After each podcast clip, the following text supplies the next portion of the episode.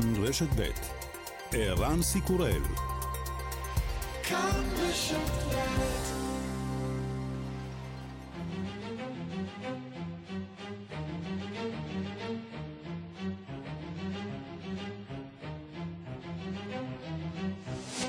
השעה הבינלאומית חמישה בינואר אלפיים עשרים ושתיים והיום בעולם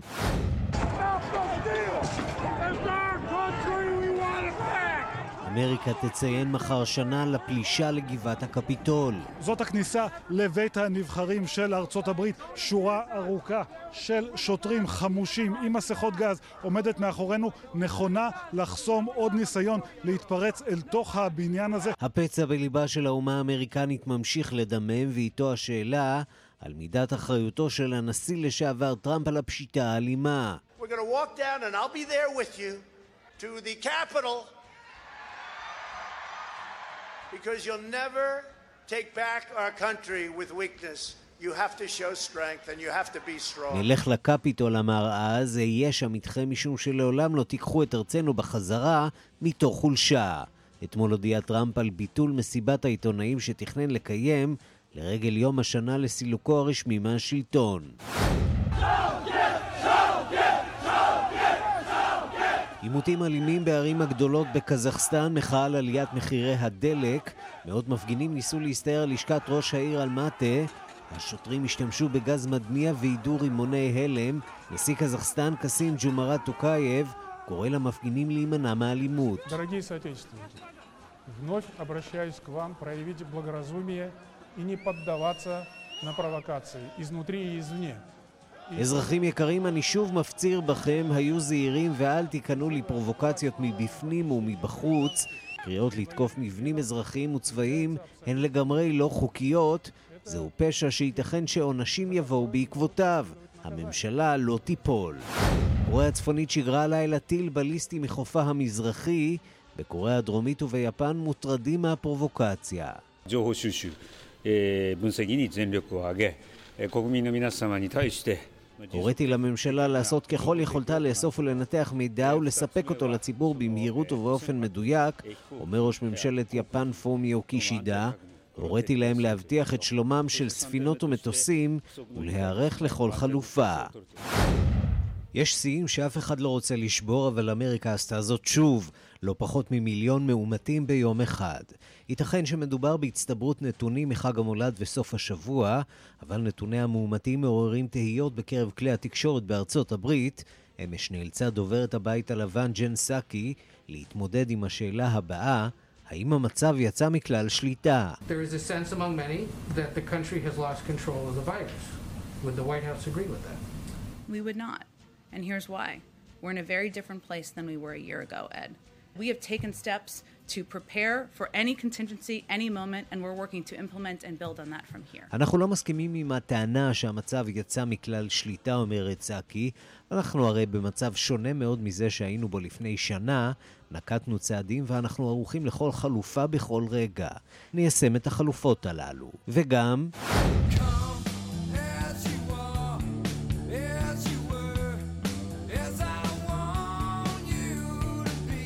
בית המשפט בקליפורניה דחה את תביעתו של ספנסר אלדן נגד חברי להקת נירוונה.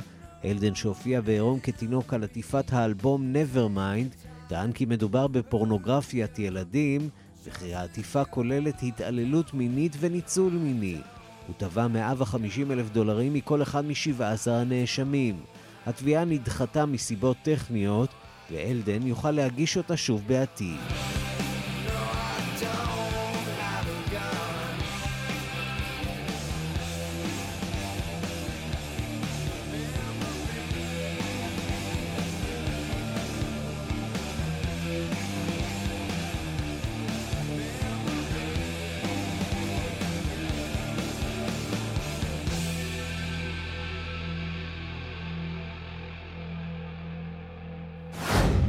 השעה הבינלאומית שעורך זאב שניידר, מפיקה אורית שולץ, בביצוע הטכני אמיר שמואלי ושמעון דוקרקר.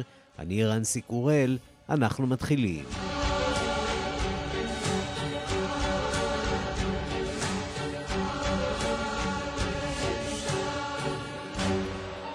שלום אהב לכם, צרפת סוערת בעקבות התפתעות מעוררת מחלוקת של הנשיא עמנואל מקרון. מקרון שם את הדברים על השולחן ומבהיר מטרת המדיניות שלנו היא למרר ללא מחוסנים את החיים.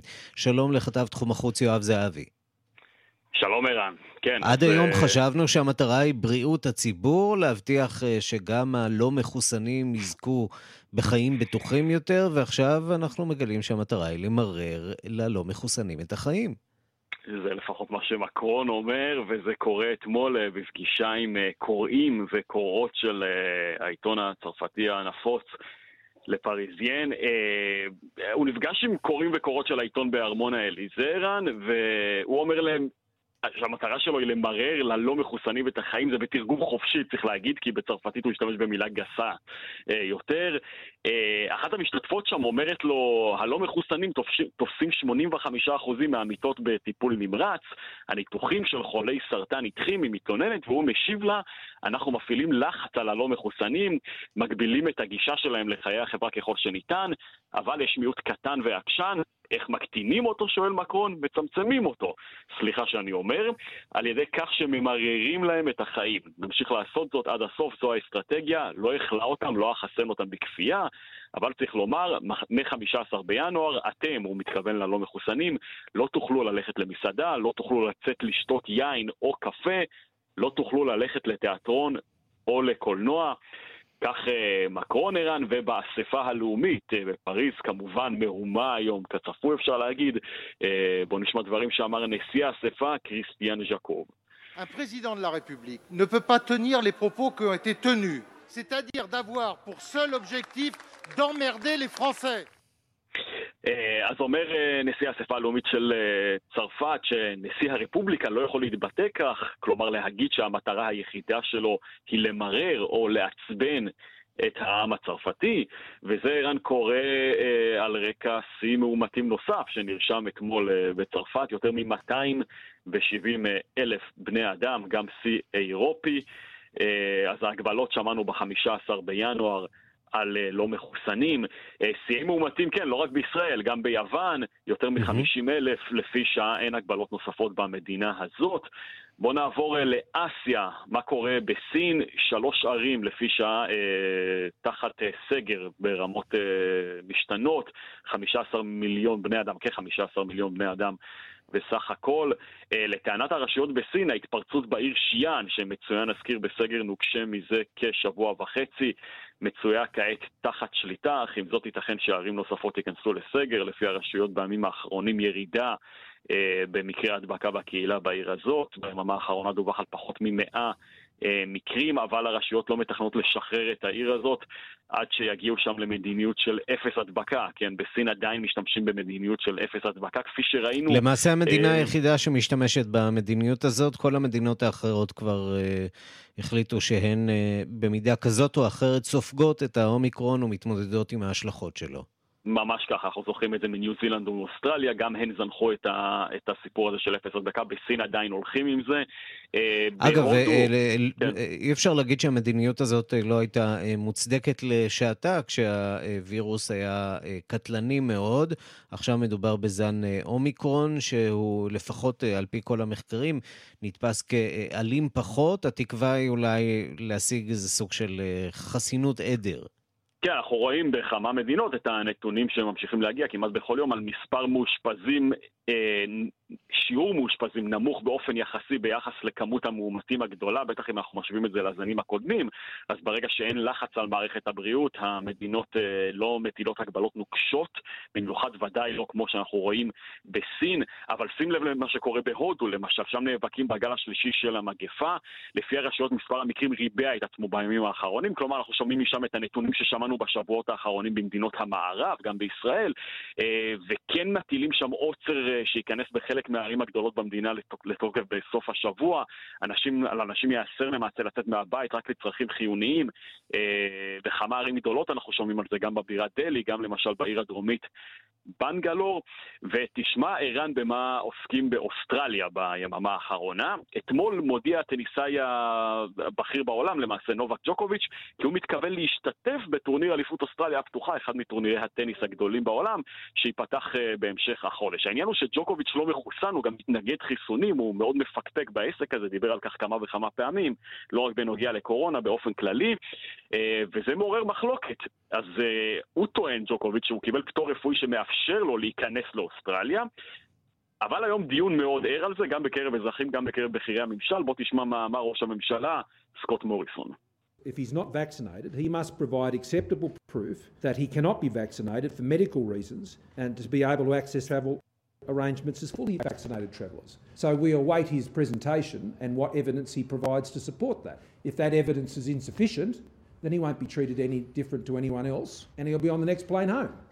טוב, אז מתייחס ראש ממשלת אוסטרליה מוריסון לג'וקוביץ', הוא אומר אם הוא לא מחוסן הוא חייב להציג הוכחה שאינו יכול להתחסן מסיבות רפואיות. אנחנו מחכים לראות מה הוא עומד להציג, ואם העדות הזאת לא תספק אותנו הוא לא יקבל יחס שונה מכל אחד אחר ויעלה על המטוס הבא, הכוונה שלו החוצה מאוסטרליה.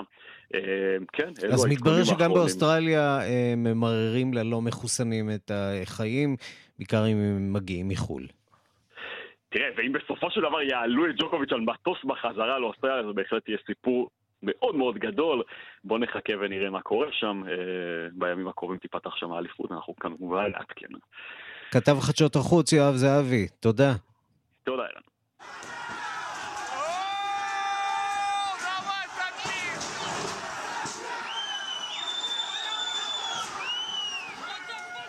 כן, והקולות האלה מגיעים אלינו ממרכז אסיה, המחאות שנמשכות בימים האחרונים בקזחסטן, שם הכריזה הנשיא על מצב חירום לאחר מהומות אלימות שפרצו בעקבות עליית מחירי הדלק בימים האחרונים, מהומות שגם הובילו להתפטרותה של הממשלה המקומית.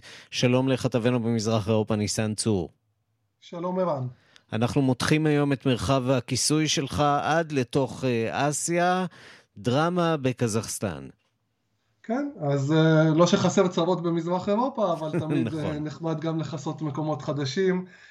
כן, ונשיא קזחסטן, קאסים-ג'ומארט טוקייב, הכריז באמת אתמול על מצב חירום בחלקים גדולים מהמדינה, בעקבות מהומות שפרצו בסוף השבוע האחרון, מהומות שהידרדרו לאלימות מאוד מאוד קשה. המהומות האלו החלו אחרי שמחירי הדלק בקזחסטן ממש הכפילו את עצמם בימים האחרונים, המהומות החלו בסוף השבוע במערב קזחסטן, וממש תוך מספר שעות התפשטו גם לכל הערים הגדולות האחרות. תמונות בתקשורת המקומית, הראו מפגינים, אלפי מפגינים מתעמתים תוך אלימות די קשה עם כוחות המשטרה. השוטרים נאלצו להשתמש גם בגז מדמיע, גם רימוני הלם על מנת לפזר את המפגינים, ואפשר היה לראות מפגינים שהציתו מכוניות, כולל מכוניות משטרה, ניפצו כמובן שמשות של חנויות, ומרבית המהומות כרגע לפחות מתמקדות בעיר אלמטי, העיר הגדולה בקזחסטן, ששם דיווחים משם, על פי התושבים לפחות, טוענים שהאינטרנט הסלולרי הושבת שם, חלק מהרשתות החברתיות, והרבה מאוד שיטות שאנחנו מכירים ממדינות די דיקטטוריות, איך לא לאפשר למדינות המערב לדעת על מה שקורה שם. במהלך המהומות נפצעו תשעים וחמישה שוטרים ומעל ל-מאתיים מפגינים נעצרו, והנשיא טוקייב קרא אתמול למפגינים לעצור את המחאה האלימה, אפשר לשמוע אותו. Дорогие соотечественники, вновь обращаюсь к вам проявить благоразумие и не поддаваться на провокации. Изнутри אני מבקש מכם לגלות היגיון ולא להגיב לפרובוקציות מתוך המדינה ומחוצה לה, להימנע מהפגנות ומחוסר ציות לחוק. הקריאות האלו לתקוף את בנייני הממשלה והצבא הן לא חוקיות, וזהו פשע שעלול לגרור ענישה. הממשלה לא תיפול, אבל אנחנו רוצים אמון הדדי והידברות, לא סכסוך, כך אומר טוקייב. וכשהוא מדבר על כך שהממשלה לא תיפול, אז ממשלת קזחסטן הודיעה על התפטרותה לפני מספר ימים. הנשיא טוקייב קיבל את ההתפטרות, אבל מינה בינתיים את סגן ראש הממשלה אליחן סמיילוב לראש הממשלה החדש לתקופת הביניים, ובניסיון להרגיע את המהומות הוא הודיע שהממשלה החדשה תציג תקרת מחיר לליטר דלק, וביקש מהמושלים ומחברי הקבינט הלאומי לפקח גם על מחירי הדלק, גם על מחירים של מוצרי צריכה חשובים אחרים. ובסיום הפגישה הזו הוא פנה שוב אל המפגינים, הפעם אל הצעירים שבהם, וביקש מהם שוב להפסיק את המחאה. אפשר לשמוע אותו שוב. Обращаюсь к молодежи. Не порти свои жизненные пути. Не отравляйте жизнь близким. אני פונה לצעירים, אל תהרסו את חייכם ואל תרעילו את חייהם של הקרובים אליכם. כל הבקשות והדרישות החוקיות שלכם ייבחנו וההחלטות הרלוונטיות יתקבלו. מחר תתקיים פגישת עבודה סביב כל הנושאים האלו. אני מבקש שתפעילו את ההיגיון שלכם. זו הקריאה של הנשיא טוקייב, ובאמת אפשר יהיה לראות היום מאוחר יותר האם באמת המהומות קצת ידעכו בימים הקרובים. ניסן צור, כתבנו במזרח אירופה, תודה. תודה לך. ושלום לדוקטור זאב לוין. שלום וברכה. מומחה למרכז אסיה מן האוניברסיטה העברית. תמונות דרמטיות שמגיעות מקזחסטן. בואו נדבר קודם על המדינה הזאת שאנחנו לא מרבים לדבר עליה, ובמידה רבה שלא בצדק, כיוון שמדובר במדינה העשירית בגודלה בעולם, אחת המדינות הגדולות ביותר, אפשר להגיד שבאזורנו כמעט, ובכל זאת כמעט שלא עוסקים בה, מדינה שהצליחה לקפוא על השמרים ב-עשרים השנים האחרונות, נכון? לא מדויק, לא מדויק. קזחסטן זכתה במעט עצמאותה לפני שלושים שנה, ממש עכשיו, לפני חודש חגגו בכל הרחבי הגוש הפוסט-סובייטי את שלושים שנות העצמאות, או התפרקות ברית המועצות, כל אחד לפי השקפתו. אבל בשלושים השנים האלה קזחסטן הצליחה להתקדם בצורה מאוד מאוד משמעותית מבחינה כלכלית, מבחינה חברתית, וגם מבחינה פוליטית. אם כי עדיין אי אפשר לקרוא למדינה הזאת מדינה דמוקרטית פר אקסלנס על פי מדדים מערביים, אבל עם זאת היא כן הצליחה לפתח גם מערכות תקשורת יחסית פתוחות, גם מערכת פרלמנטרית יחסית מבוססת. מערכת כלכלית היא טבעה מאוד, עם תוכניות כלכליות מאוד מאוד משמעותיות שהצליחו לקדם את המדינה הזאת הרבה מעבר לשכנותיה, המדינה החזקה ביותר מבחינה כלכלית במרכז אסיה.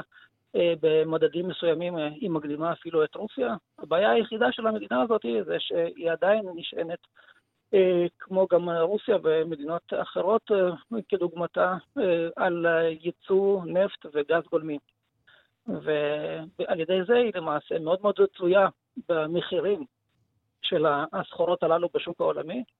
בשנים האחרונות מחירי הנפט בעולם צנחו, וכך גם נפגעה הכלכלה שלה.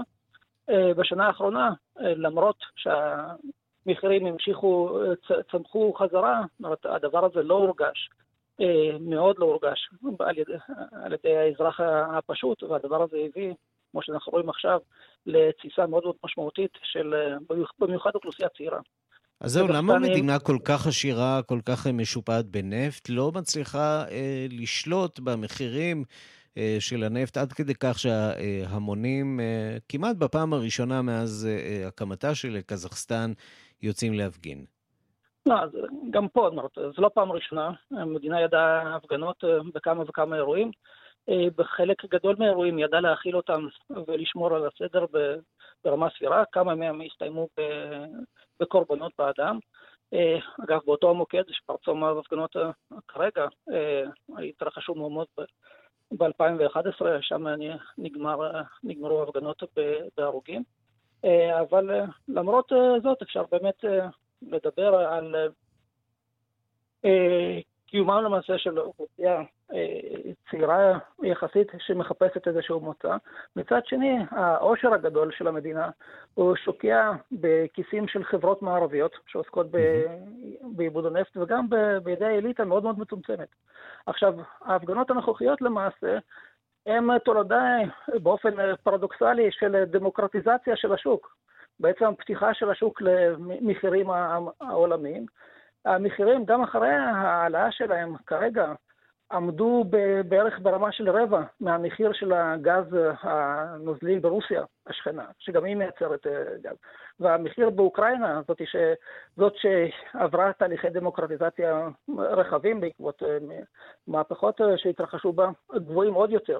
כך למעשה, כאשר השלטון בקזחסטן בשנים האחרונות ניסה לייצב, להפסיק לפקח באופן מלאכותי על מחירי הגז והנפט במדינה, ולהפוך את המסחר לחופשי ולהצמיד אותו למחירים העולמיים, ולמעשה גרם לכך ש... שאנשים ירגישו תסכול גדול מאותם השינויים. למעשה ראינו שלטון מאוד יציב כאן. וגם רמת החיים שלהם עדיין לא הגיעה לאותה רמה. ראינו שלטון מאוד יציב פה במשך שנים, שלטונו של נורסולטן אזרבייב, מייסד האומה, אם נרצה, והוא במידה רבה זה שעדיין ממשיך למשוך בחוטים, נכון? פנסיונר בן שמונים ואחת. כן, כן, אכן, הוא, הוא אומנם פרש לפני כשנתיים מתפקידו כנשיא, והתקיימו בחירות לנשיאות, והמועמד שהוא הציע לנשיאות נבחר ברוב גדול, אבל הוא עדיין שומר על תפקיד שקרוי אבי האומה, וגם מפקח למעשה בפועל על ועדת החוץ והביטחון ובפרלמנט, ועל ידי זה בעצם שולט על מנגנוני הכוח במדינה, ובסופו של דבר, זאת אומרת, ואת זה ראיתי בכמה וכמה ביקורים, למרות אומנם הציניות המסוימת שלנו במערב כלפי המדינה הזאת, הוא זוכה עד היום, עד היום לפחות זכה, כן, לפופולריות די גורפת, כמישהו שהצליח לייצב את קזחסטן בשנים הראשונות שלה, כזה שלא גרם למשברים כלכליים משמעותיים במשך השלושים שנה שלו בשלטון.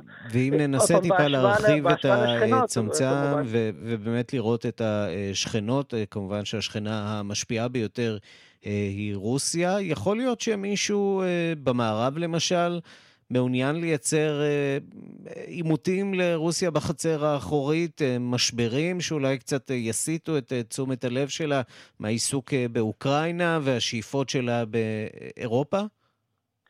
אני לא הייתי הולך כל כך רחוק. שוב, תיאוריות קונספירציה תמיד אפשר לפתח בכל מיני כיוונים, ובוודאי שחוסר יציבות בקזחסטן היא משפיעה ו... ואולי יהיו לה גם הדים. אנחנו רואים את הסיקור הנרחב למשל ברדיו אירופה החופשית, כלי תקשורת שמפעיל הממשל האמריקני, נראה שהאמריקאים בצורה כזאת או אחרת מזינים את המתיחות הזאת.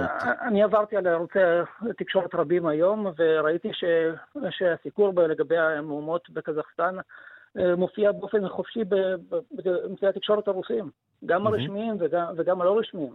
כך שמהבחינה הזאת, אגב, מה שלא קורה היום בקזחסטן, שהפעילה איפול גם על רשת האינטרנט וגם חסמה לפחות לגישה מבחוץ לערוצי תקשורת של המדינה עצמה, גם הרשמיים וגם כאלה העצמאיים. כך שנורת... אם רוסיה לא מעוניינת ומאוד מפחדת מהליבוי הזה, כנראה שהסיקור של המהומות האלה היה צריך להיות מאוד מאוד מאופק, אם בכלל. והדבר הזה לא קורה. כמובן שלרוסיה יש מה לחשוש משינויים וזעזועים בשלטון אצל השכנים, כמו שהחשש שלהם ודאי משינויים בבלרוס, כך גם שינויים גדולים מדי וחזקים מדי, עוצמתיים מדי, כפי שקוראים או יכולים לקרות בקזחסטן, יכולים להשפיע גם לרוסיה, אבל מצד שני, אנחנו ראינו שבקירגיסטן השכנה לקזחסטן התרחשו כמה וכמה מהפכות במשך השנים האחרונות, והדבר הזה לא באמת השפיע לרוסיה, נהפוך הוא. יצר תלות וקרבה גדולה יותר של השלטון הרוסי לשלטון החדש. זעזועים בחצר האחורית של רוסיה. דוקטור זאב לוין מן האוניברסיטה העברית, מומחה למרכז אסיה. תודה רבה לך. תודה לכם. השעה הבינלאומית, ארצות הברית תציין מחר את יום השנה לאירועי שישה בינואר, בהם הסתערו התומכים של דונלד טראמפ על גבעת הקפיטול, בניסיון לעצור את הליך אישור תוצאות הבחירות. ארבעה מפגינים ושוטר אחד נהרגו במהומות הללו, מאות מסתערים נעצרו. שלום לכתבנו בוושינגטון, נתן גוטמן. שלום ערן. שנה אחרי הפלישה לקפיטול, עדיין פצע פתוח בחברה האמריקנית.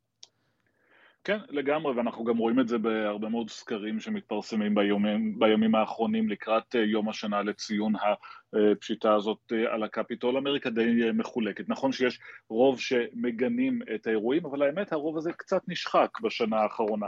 יש יותר, בעיקר בצד הרפובליקני כמובן, שהם סבורים שזאת לא הייתה פשיטה אלימה, שמגנים אותה אבל בלשון רפה יותר, זה מה שמראים הסקרים. הם גם מצביעים על דבר יותר מדאיג, וזה שהציבור האמריקני חושש, וזה נוגע לרוב הציבור האמריקני, חושש שכאשר יבוא רגע מבחן נוסף, כלומר כאשר שוב יהיה צורך לאשר את תוצאות הבחירות, אחרי הבחירות הבאות, אמריקה עלולה להיגרר שוב לאלימות, ובגדול זה אומר שלא נלמד דבר מאותה, מאותם שעות שבהן ההמון ניסה להסתער על הקפיטול ולעצור את תוצאות ההצבעה.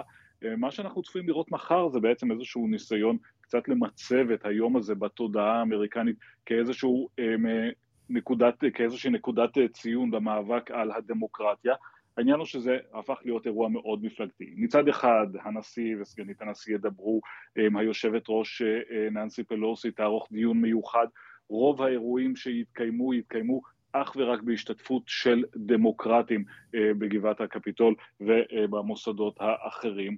הרפובליקנים, לעומת זאת, קצת יושבים בצד, כאשר דונלד טראמפ, הנשיא לשעבר, שעומד במרכז הדיון כאן, הבטיח שהוא יעשה מסיבת עיתונאים באחוזה שלו במר-א-לגו וידבר על אירועי השישה בינואר. אתמול ברגע האחרון הוא החליט לבטל את מסיבת העיתונאים הזאת. מדוע? בלחץ מקורביו. אנשים מהמעגל שלו שאמרו לו, תשמע, זה לא רעיון טוב להזמין לפה עיתונאים ולהתחיל לענות על שאלות. נזכיר, הוא מעדיף לעשות נאומים פומביים ולא לענות על שאלות עיתונאים בנושא הזה, ולכן הוא החליט לוותר והבטיח שהוא יישא נאום בעצרת בחירות באריזונה ב-חמישה עשר בחודש. הדמוקרטים כאמור ימשיכו והם ידברו, וכמובן הנשיא גם כן ידבר. הנה דברים שאמרה דוברת הבית הלבן, ג'ן פסאקי, אתמול בתדרוך, על החלטתו של טראמפ לבטל את מסיבת העיתונאים ועל הנאום הצפוי של ביידן. President Trump's role in subverting our Constitution, attempting to block the peaceful transfer of power, and defending a mob that attacked our Capitol and law enforcement has been well documented. And it's something, obviously, the president spoke about in terms of that being one of the worst days in our democracy. And he'll speak to the historical significance of January sixth, what it means for the country one year later, the importance of the peaceful transfer of power, which obviously the prior administration uh, and the prior president weren't a part of. But I think there's a larger message here to the country about who we are and who we need to be moving forward. כן, ההסתה של הנשיא לשעבר טראמפ שהובילה לאירועים האלה מתועדת היטב, אומרת דוברת הבית הלבן, מבטיחה שביידן ידבר על הסכנות לדמוקרטיה האמריקנית בגלל האירועים האלה. צריך כמובן תמיד להזכיר שהחקירה של הוועדה המיוחדת של בית הנבחרים שבודקת את הנסיבות, את האחריות, יש לומר, לאירועים האלה עדיין נמשכת. יש לוועדה הזאת סמכויות רבות לדרוש ולקבל במידה רבה גם תכתובות, גם עדים, גם מסמכים שנוגעים לאותה תקופה, ויש לא מעט סקרנות בשאלה האם היא תצליח הוועדה הזאת להצביע על דרג פוליטי או על מעורבים מעבר לאנשים עצמם כמובן שפשטו על הקפיטול, האם יהיו לה מסקנות שנוגעות גם לדרגים בכירים יותר. אנחנו יודעים מה, ממה שהתפרסם עד כה ומהבקשות של הוועדה הזאת, אנחנו יודעים שיש להם בהחלט ניסיון להגיע למעגל הזה של אותם אנשים שישבו בחדר המלחמה במלון ווילארד בזמן שהמהומות פרצו וניהלו את האירועים. אנחנו יודעים שיש רצון לראות עד כמה הם היו מעורבים. נתן גוטמן, כתבנו בוושינגטון, תודה. תודה, אירן. ושלום לפרופסור אבי בן-צבי. שלום וברכה גם לך, אירן. ראש התוכנית לדיפלומטיה באוניברסיטת חיפה. עשה בשכל מבחינתו דונלד טראמפ שביטל את מסיבת העיתונאים הזאת, או שבבייס שלו הוא התאפס כמי שלקח צעד אחורה, התקפל? אני חושב שזו הייתה החלטה נבונה, לא כל כך שלו, אלא כפו עליו נציגים במחנה הרפובליקני, גם בקונגרס, משום שאילו היה מופיע בנאום מתלהם, כי הוא היה מופיע בנאום של אני מאשים, גנבו לי את הבחירות, גזלו לי את הבחירות, שדדו לי את הבחירות, אז היה בדיוק ממקד את אלומת האור סביב, סביבו, והקשר שלו לאותה הסתערות על הבית, על, על, על גבעת הקפיטול, על בניין הקפיטול, מחר בעוד שנה. זאת אומרת, כל הניסיון של טראמפ היה בעצם לבדל את עצמו, להפריד את עצמו מאחריות להצסה ולהסתה, אלא הוא ראה בזה כאילו אירוע ספונטני של האומה האמריקנית. זה אפשרי בכלל, בהתחשב בעובדה שדונלד טראמפ כשעה לפני האירוע הזה עמד מול אוהדיו ואמר אנחנו נצעד יחד, או אפילו טען שהוא יצעד ביחד איתם לגבעת הקפיטול, וצריך לעשות את זה בכוח. לא נשלים שוד הבחירות, הוא אמר, ולאחר מכן כמובן מאה שמונים ושבע דקות של שקט. טראמפ יושב בבית הלבן, הוא יושב ליד המשרד הסגלגל, הוא צופה בטלוויזיה בהסתערות האלימה, והוא לא עושה דבר, כלומר, אה, הוא לא מנסה לרסן את תומכיו. לאחר מכן, אה, מאוחר יותר בלשון רפה מאוד, הוא אומר להם, אחרי שהוא משבח אותם, קצת, קצת, קצת לרסן, אבל הוא לא מזמין את המשמר הלאומי. צריך להגיד שלאורך כל הדקות האלה הוא מקבל פניות זהו. מאנשים הקרובים ביותר אליו, זהו. ביתו, בנו, ביתו אה, מבקשים ממנו להתערב, וכלום. עכשיו, יותר מזה, זה, זאת השאלה המרכזית שהיא במוקד החקירה, כלומר, הקשר שבין הבית הלבן לבין אותה, הייתי אומרת, קבוצת קושרים במלון ווילארד של יועציו הקרובים, סטיב בנון כמובן, רודי ג'וליאני, החשד הוא שמדברים שם שטראמפ ברור שוקל להכריז על מצב חירום לאומי ואז כמובן הכל מוקפא, או לנסות כל דרך להשפיע על על פנס, גנו, להקפיא את התהליך, להפסיק אותו, כי זה היה בעצם האישור הסופי של הבחירות במושב משותף של שני בתי הקונגרס. עכשיו, מה קרה שם ביניהם? וזאת השאלה, האם היה כאן תכנון מוקדם של קשר שבסופו של דבר התבשל ארבעה בלוקים מהבית הלבן, ושטראמפ היה הגורם המתכנן, המארגן, או שזה בעצם גלש, וטראמפ כמובן ניסה בכל יכולתו לסכל את תוצאות הבחירות, אבל לא היה כאן מסמך מפורט של תוכנית פעולה. אנחנו יודעים שלמשל ראש המטה שלו, שגם ניסה לשכנע אותו, מרק מדוס, אה, קצת לרסן את ההמונים, הוא העביר לוועדת החקירה, עד שהוא הפסיק לשתף את הפעולה, כמויות עצומות של חומר תכתובות, שמעידות על כך שהיו שקלו, טראמפ שקל אופציות ושקל... שקל מהלכים, אבל נחוש לבטל את תוצאות הבחירות. Oh, וזהו, הזכרת, בעצם הבעיה העיקרית היא שכל הגורמים שתומכים בטראמפ למעשה מסרבים לשתף פעולה עם ועדת החקירה. כנראה שיש להם מה להסתיר. זהו. יכול להיות שיש שם אקדח מעשן. זהו.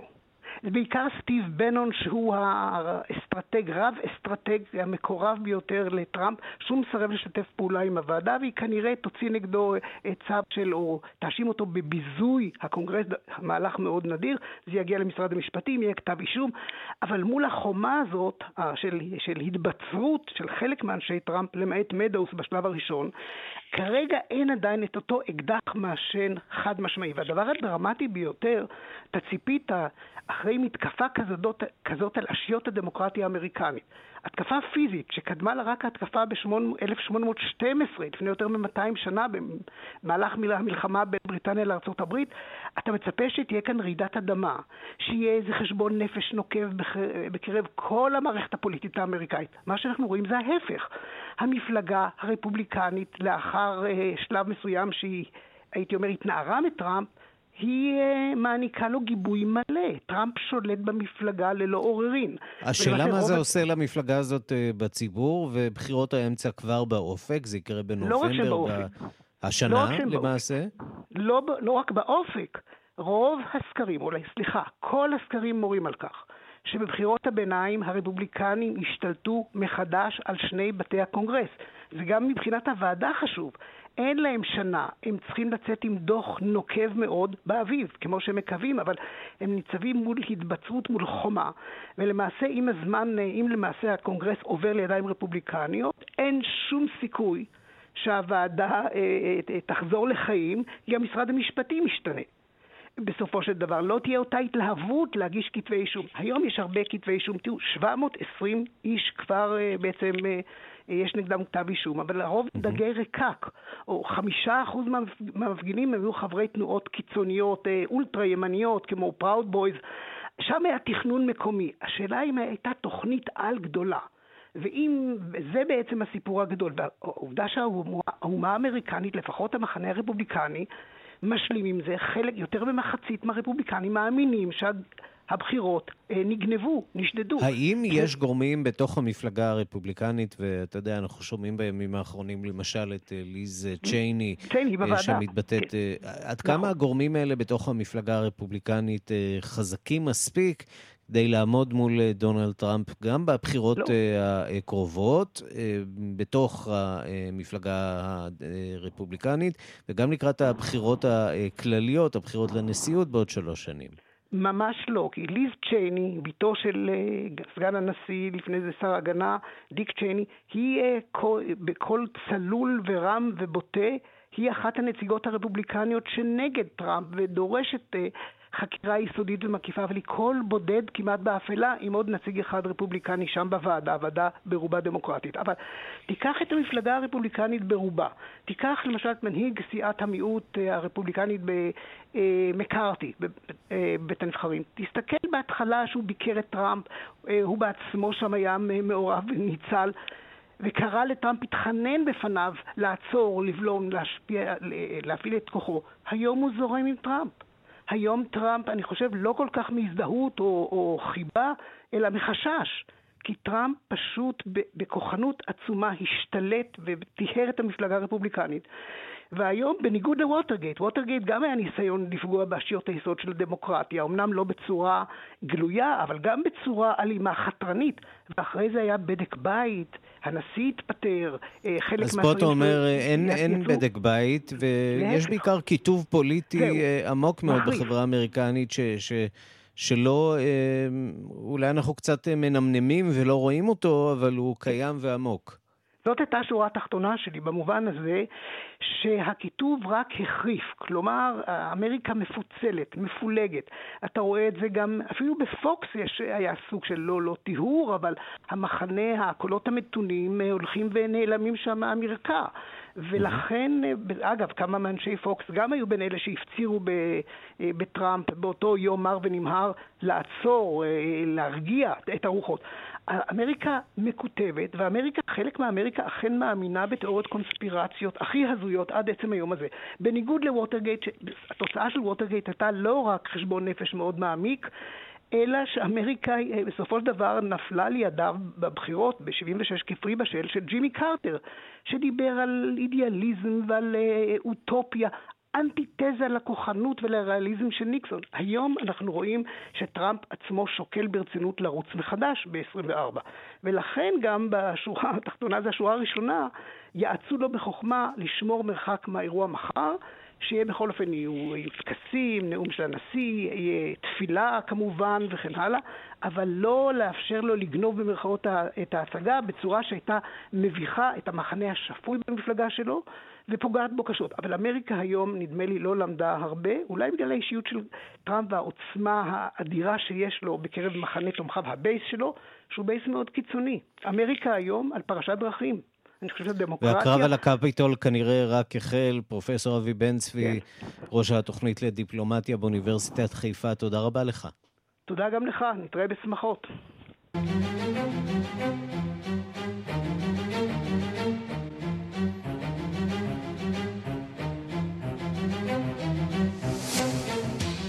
מתנה לשנה החדשה מביתו של קים ג'ונג און, שליט קוריאה הצפונית. קוריאה הצפונית שיגרה לילה מה שנראה כטיל בליסטי. עדיין אין לכך הוכחה רשמית. הטיל נפל לים. הדיווח של כתבת חדשות החוץ, נטליה קנבסקי. הראשון לאתר את השיגור היה משמר החופים היפני. 先ほど北朝鮮が弾道ミサイルの可能性があるものを発射いたしました。この事態を受けて私の方からさんてん指示を出しました。一つはコレア הצפונית שיגרה מה שיכול להיות טיל בליסטי. בתגובה נתתי שלוש הוראות. ראשית, לאסוף את כל המידע כדי לאפשר ניתוח מצב דייקני לאוכלוסייה. הדבר הבא, להבטיח בטיחות הספינות והמטוסים, כך טען ראש ממשלת יפן פומיו קישידה. הוא הביע צער שפיונגיאנג ממשיכה את השיגורים כמו בשנה שחלפה. גם השכנים לחצי האי הקוריאני נלחצו מהשיגור, אם כי נראה שהם רגילים משהו למציאות הזאת, ואינם באמת חושבים שהדבר עלול לגרום למלחמה של ממש. 오늘 아침 북한은 미상의 단거리 발사체를 시험 발사했습니다. 이로 인해 긴장이 조성되고 남북 관계의 정체가 קוריאה הצפונית ביצעה יריית ניסוי של טיל בלתי מזוהה, ויש חשש שהדבר עלול ליצור מתיחות וגם להחמיר את המיתון ביחסים בין שתי קוריאות, אך איננו מוותרים על התקווה לדו-שיח כדי יום אחד להגיע לשינוי מהותי של המצב, אמר נשיא קוריאה הדרומית מון ג'אין. לפי המידע של צבא יפן, מה שנראה כטיל בליסטי טס בערך חמש מאות קילומטרים, אך אין שום דרך לומר אם מדובר בטיל לטווח ארוך יותר. השיגור בא ימים ספורים לאחר נאומו של קים ג'ונגון בכינוס השנתי של מפלגת הפועלים, שבו טען בין היתר שמדינתו תמשיך לחזק את המערך הצבאי שלה על רקע המצב הלא יציב כלשונו בחצי האי הקוריאני. כך שהניסוי הראשון הזה לשנה החדשה כנראה לא יהיה האחרון. השעה הבינלאומית אוליביה קולמן, שמוכרת כמלכה אליזבת מהסדרה מדוברת הכתר, כנראה בדרך לאוסקר שני על תפקידה בסרט הבת האפלה, סיפור נוקב על אם שמתקשה להתמודד עם אימהות חונקת. זוהי המלצת סוף השבוע שלנו. שלום לחוקרת התרבות מירי קרימולובסקי. שלום, שלום, ערן. טוב, הורות חונקת, אנחנו כולנו יודעים מה זה עכשיו בעידן הזה של הקורונה, אבל מה קורה שם בסרט הזה? נכון, קודם כל צריך לומר שזה סרט שמבוסס על ספר של אלזה פרנטה, שמתמודדת עם נושא, אתה יודע שכאילו לא יפה לדבר עליו, אבל היום כבר אני חושבת שמדברים עליו, העניין הזה גם קריירה, גם, כמו שאתה אומר, גם קורונה, גם הורות, ולהיות הורה טוב, ומה זה להיות הורה טוב, ומה זה להיות הורה פחות טוב. סיפור של לידה אוליביה קולמן הנהדרת, שבורחת לאיזשהו אי ביוון, במטרה לקצת שקט, היא אגב בעצמה פרופסורית באוניברסיטה, ושם בתוך השקט היא פוגשת משפחה מאוד רועשת, שלהם ילדים קטנים, והיא פתאום חוזרת חזרה לחיים שלה, ולפרק בחיים שלה שהיא סטודנטית מאוד מצליחה ולא מתמודדת עם הורות של שתי בנות קטנות, ועוזבת אותם, אחר כך היא חוזרת אליהם, אבל רגשי האשמה הידועים האלה, בוא נשמע קטע מהסרט. Yes, I have two daughters. Hey, your mommy's big girl. You're my big girl. She's driving me crazy. What were your daughters like when they were little?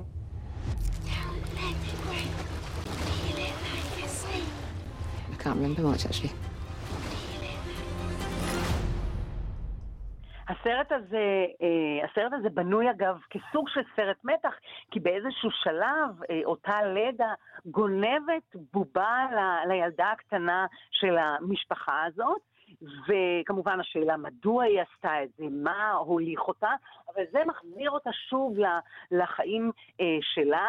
אגב, הסרט המאוד מיוחד הזה, קודם כל המשחק שלה הוא בלתי רגיל, ללא ספק תהיה מועמדת בפברואר לפרס האוסקר, אבל הדבר המרגש הוא שזאת הפקה של שתי בחורות ישראליות, שפנו לבימאית, למאגי ג'ילנהול, שהיא אגב הייתה שחקנית, לפני זה שחקה באביר האפל ובעוד, והן אה, פונות אליה, והן המפיקות של הסרט המאוד מצליח, זה סרט מאוד מצליח בעולם, שוב, על נושא מאוד נשי, סרט נשים, נשים לא בהפקת נשים, בבימוין אה, של בדיוק, נשים. בדיוק, זה לא... בדיוק, זה סרט שהוא לגמרי נשים, למרות שגם גברים מתמודדים עם הבעיות האלה. אז אסנת הנדלסמן וטליה קליין-הנדלר הישראליות, אגב גם המעצבת ישראלית ענבל ויינברג שחיה בארצות הברית, אבל ישראליות שמטפלות בנושא הכל כך חריף הזה. מי שעוד משחקת בסרט זה דקוטה ג'ונסון, שדיברנו עליה לא מזמן, הנכדה של טיפי הדלן, הבת של, כמובן של, איך קוראים לה? תכף אני אזכר. בכל אופן דיברנו על ההטרדות המיניות שהיא יוצאת עם הסיפור של היצ'קוק שהטריד כנראה בסרט הציפורים את סבתה. גם היא אגב כוכבת גדולה מאוד יפה וגם כוכבת גדולה. סרט, אתה יודע, לא פשוט לצפייה, אבל סרט שמעלה באמת על פני השטח את סוג הדברים שלא מדברים עליהם, וצריך לדבר עליהם, כי הם קיימים והם כאן, ואוליביה קולמן הנפלאה הזאת, שבאמת אני חושבת שהיא אחת השחקניות הטובות ביותר בעולם, עם משחק לא מוגזם, מאוד פנימי, מאוד אה, במבטים, גם, ב, גם במלכה אליזבת אגב, היא עושה את זה, אה, לא נוצצת, אבל נוצצת בפנימיות שלה, אכן סרט אה, באמת באמת אה, נפלא, הבת האפלה, זאת ההמלצה שלי לסוף השבוע. מירי קרמולובסקי, תודה. תודה לך, ערן. עכשיו קצת מוסיקה לקראת סוף השבוע. שלום למשה מורד, עורך ומגיש רדיו מונדו בכאן תרבות. שלום, שלום ערן. עסקנו לא מעט בקזחסטן בתחילת התוכנית, בעיקר במחאות הציבוריות שרק הולכות ומתרחבות שם, ויש גם מוסיקה טובה בקזחסטן. כן, יש מוזיקה טובה בכל מקום, ואנחנו הולכים עם החדשות uh, בפינה הזאת, משתדלים. קזחסטן, uh, כן, הקזחית היא שפה מקבוצת השפות הטורקיות, כמובן, וגם המסורת והתרבות שלהם, יש בה המון, uh, מה, במוזיקה למשל, מוזיקת כלי מיתר וקשת, uh, uh, כמו uh, באמת uh, ההשפעות הטורקיות. אז uh, אנחנו נהיה עם קזחסטן, ושיר שמוקדש לקוזקים. אז הנה המילה קוזק, שאנחנו מכירים בצורה שלילית, uh, היא כמובן בקזחית, במקור, קזקים אוי, נקרא השיר הזה, שיר שמדבר על אנשי החופש. הקוזקים בעצם, uh, פירוש המילה הוא אנשי החופש. אז הנה... הקוזקים הלא נגזלים הפעם. בדיוק. וזה שיר שמדבר על ההיסטוריה של קזחסטן, בואו נשמע אותו. אין סיפור היסטורי כזה שהוא מתאר את, את ההיסטוריה. יש להם הרבה שירים אפיים כאלה.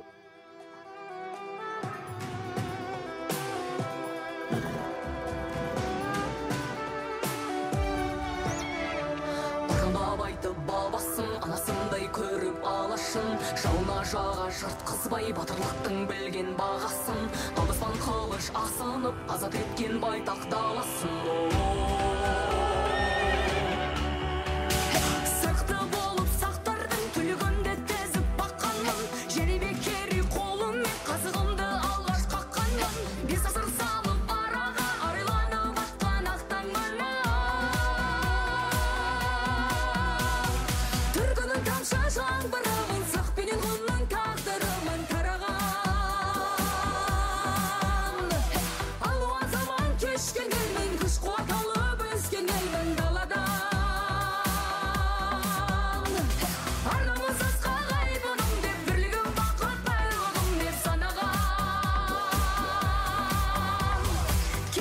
הקשר הטורקי בהחלט מורגש כאן, אגב, קזחסטן, אם מישהו רצה... כן, זה, זה נשמע טוב, אפשר לקוות אולי שיום אחד נראה אותם גם על במת האירוויזיון, למרות שהם לא באירופה, באירוויזיון הילדים הם כבר השתתפו פעמיים, אבל באירוויזיון של הבוגרים עדיין לא. אם לא טורקיה, אז לפחות הצלילים האלה מקזחסטן. משה מורד, איש המוסיקה העולמית שלנו, מגיש רדיו מונדו בכאן תרבות, תודה רבה לך. תודה, תודה אירן. חסמחן בולגן תרלאным, есім ханым асқақ саңғарым, шамшырақ қылып ертеңге төке ханым жазған заңдарын, абылай қосып басымда орындалған еді арманым ай.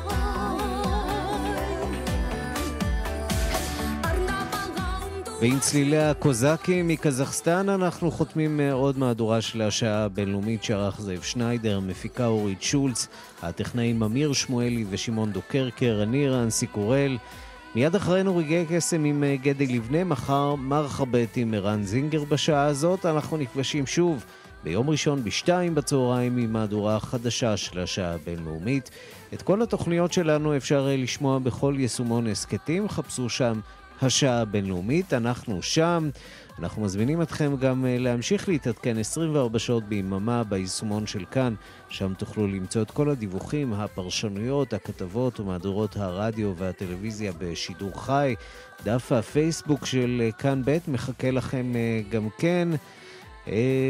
כתובת הדואר האלקטרוני שלנו, בינלאומית את כאן נקודה או אר ג'י נקודה איי אל. להתראות וסוף שבוע נעים.